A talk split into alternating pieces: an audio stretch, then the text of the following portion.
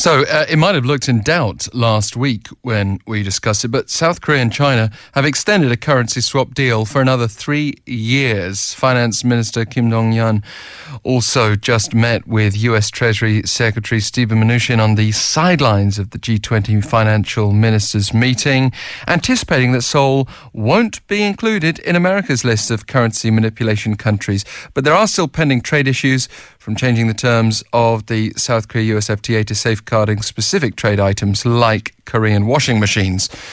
Uh, let's bring in Professor Yang Junsok of the Department of Economics at Catholic University of Korea. Good morning to you. Thanks for joining us. Good morning. It sounds almost ridiculously specific to talk about washing machines, but that actually has become quite a significant issue, hasn't it, uh, between South Korea and the US? Yeah, uh, the United States has been hit, uh, using a lot of trade measures against uh, uh, countries which they're negotiating with. Now, the uh, uh, safeguard decisions, anti-dumping decisions, they're supposed to be independent of FTA re- renegotiations, but uh, the type of measures that the U.S. has been throwing out lately has put that into uh, a bit of a question. Uh, taking Canada as an example, uh, they're renegotiating the NAFTA agreement right now, but uh, United States has hit uh, anti-dumping and, and countervailing tariff decisions against softwood lumber for Canada and civil airplanes also for Canada. And in the case of civil airplanes, tariffs have gone up as much as 300%. Uh, so that's a that's a strange uh, measure to so against a country that you're negotiating with. And the concern is that the washing machine is a similar case. Uh, the uh, washing machine decision, uh, the uh, complainant Whirlpool uh, states that the even if the uh, safeguard is used, the jobs that the United States will gain will be only around 1,300 jobs. So uh, even if the uh, safeguard is thrown, uh, that's not really that much of a protection. And uh, safeguard is only supposed to be used when the increase in uh, imports is responsible for a threat to the industry or actual harm to the industry. And there's a big question on whether Whirlpool was actually harmed because they're still the uh, largest, they still have the largest uh, market share uh, in the U.S. Uh, market. Uh, and another safeguard that's come up lately has been solar panels. in that case, the solar the solar industry of the United States has gone uh, and said that they're against the safeguard, but the uh, Trump administration seems to be uh, uh, going toward uh, setting a safeguard in that area also, even though a very large industry in the United States will be hurt because of that. So it's more than 30 South Korean products, despite that heavy focus, as I said before, on, on washing machines, which seems to be representative of, of a wider issue. What if that number continues to increase? Uh, well, uh, it, it, does seem like the uh, safeguard measures and anti-dumping measures is likely to increase. Uh, there's a, a lot. There's a lot uh, of these cases pending. Uh, even before the NAFTA, sorry, NAFTA and KORUS FTA renegotiations, but some of that is natural. When two countries increase trade, the friction is bound to rise. so, in a sense, uh, the anti-dumping cases have been rising because KORUS FTA has been so successful. And by U.S. trade law, uh, businesses and industries can file for anti-dumping or safeguard uh, measures, and uh, even if they're not uh, they're not valid, even if the U.S uh, ITC rejects those claims, there's very little downside for companies to file these claims. Uh, so uh, they are bound to rise whenever trade volumes rise.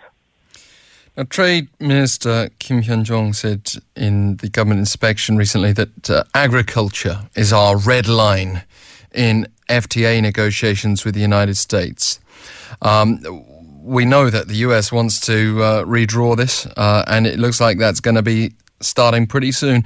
Uh, what do you see as the sticking points potentially?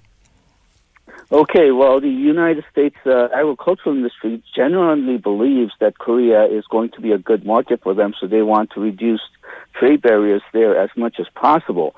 Uh, and obviously, this is going to be very sensitive to Korea because uh, the uh, farmers are such a st- strong interest group. Uh, but uh, in addition to that, it's really very widely known by other countries now that the uh, agriculture is hypersensitive for Korea.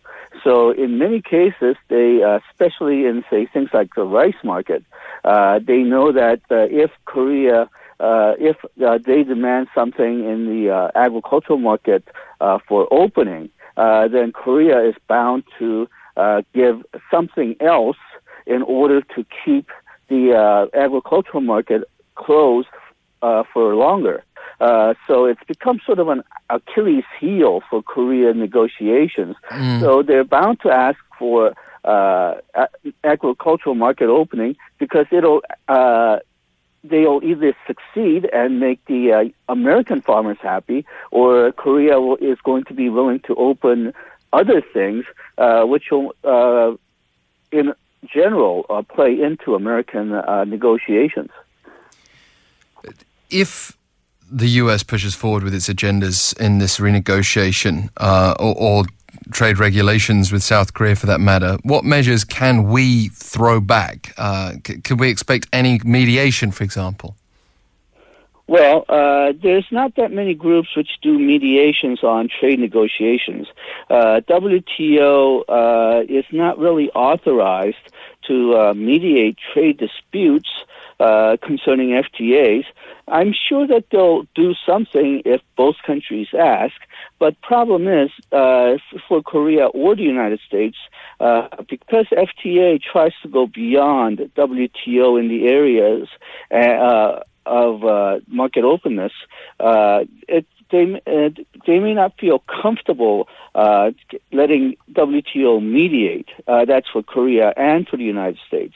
Uh, so if both sides do not agree, chances of uh, both uh, chances of Korea asking say WTO or OECD for mediation is, I think, very slight.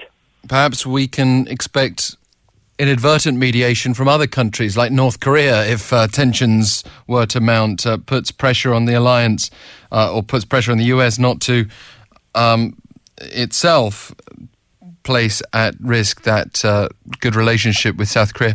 Also, perhaps China stepping in. And, and in fact, we've seen China agreeing to extend that currency swap deal for another three years. Does that indicate a change in mood in Beijing towards South Korea?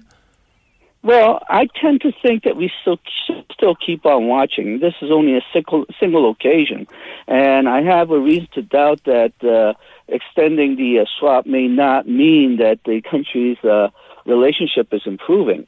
Uh, now, uh, currency swap is something that's helpful and useful to Korea, but it plays a secondary role to foreign exchange rate reserves. And Korea has uh, 800 and uh, excuse me, 385 billion U.S. Do- uh, dollars in reserve, uh, and that's enough to pay for six months in imports at, and in addition, pay most of the uh, Korea's uh, short-term debt obligations. Uh, so, in a sense, uh, the uh, currency swap with China is something that we would like to have, but it's not critical for us to have. Uh, in addition, the reason for the swap was not only for Korea, but also for China as well, because they want to make the yuan more internationally transacted currency. So that was part, part of the reason why they gave Korea the currency swap to begin with.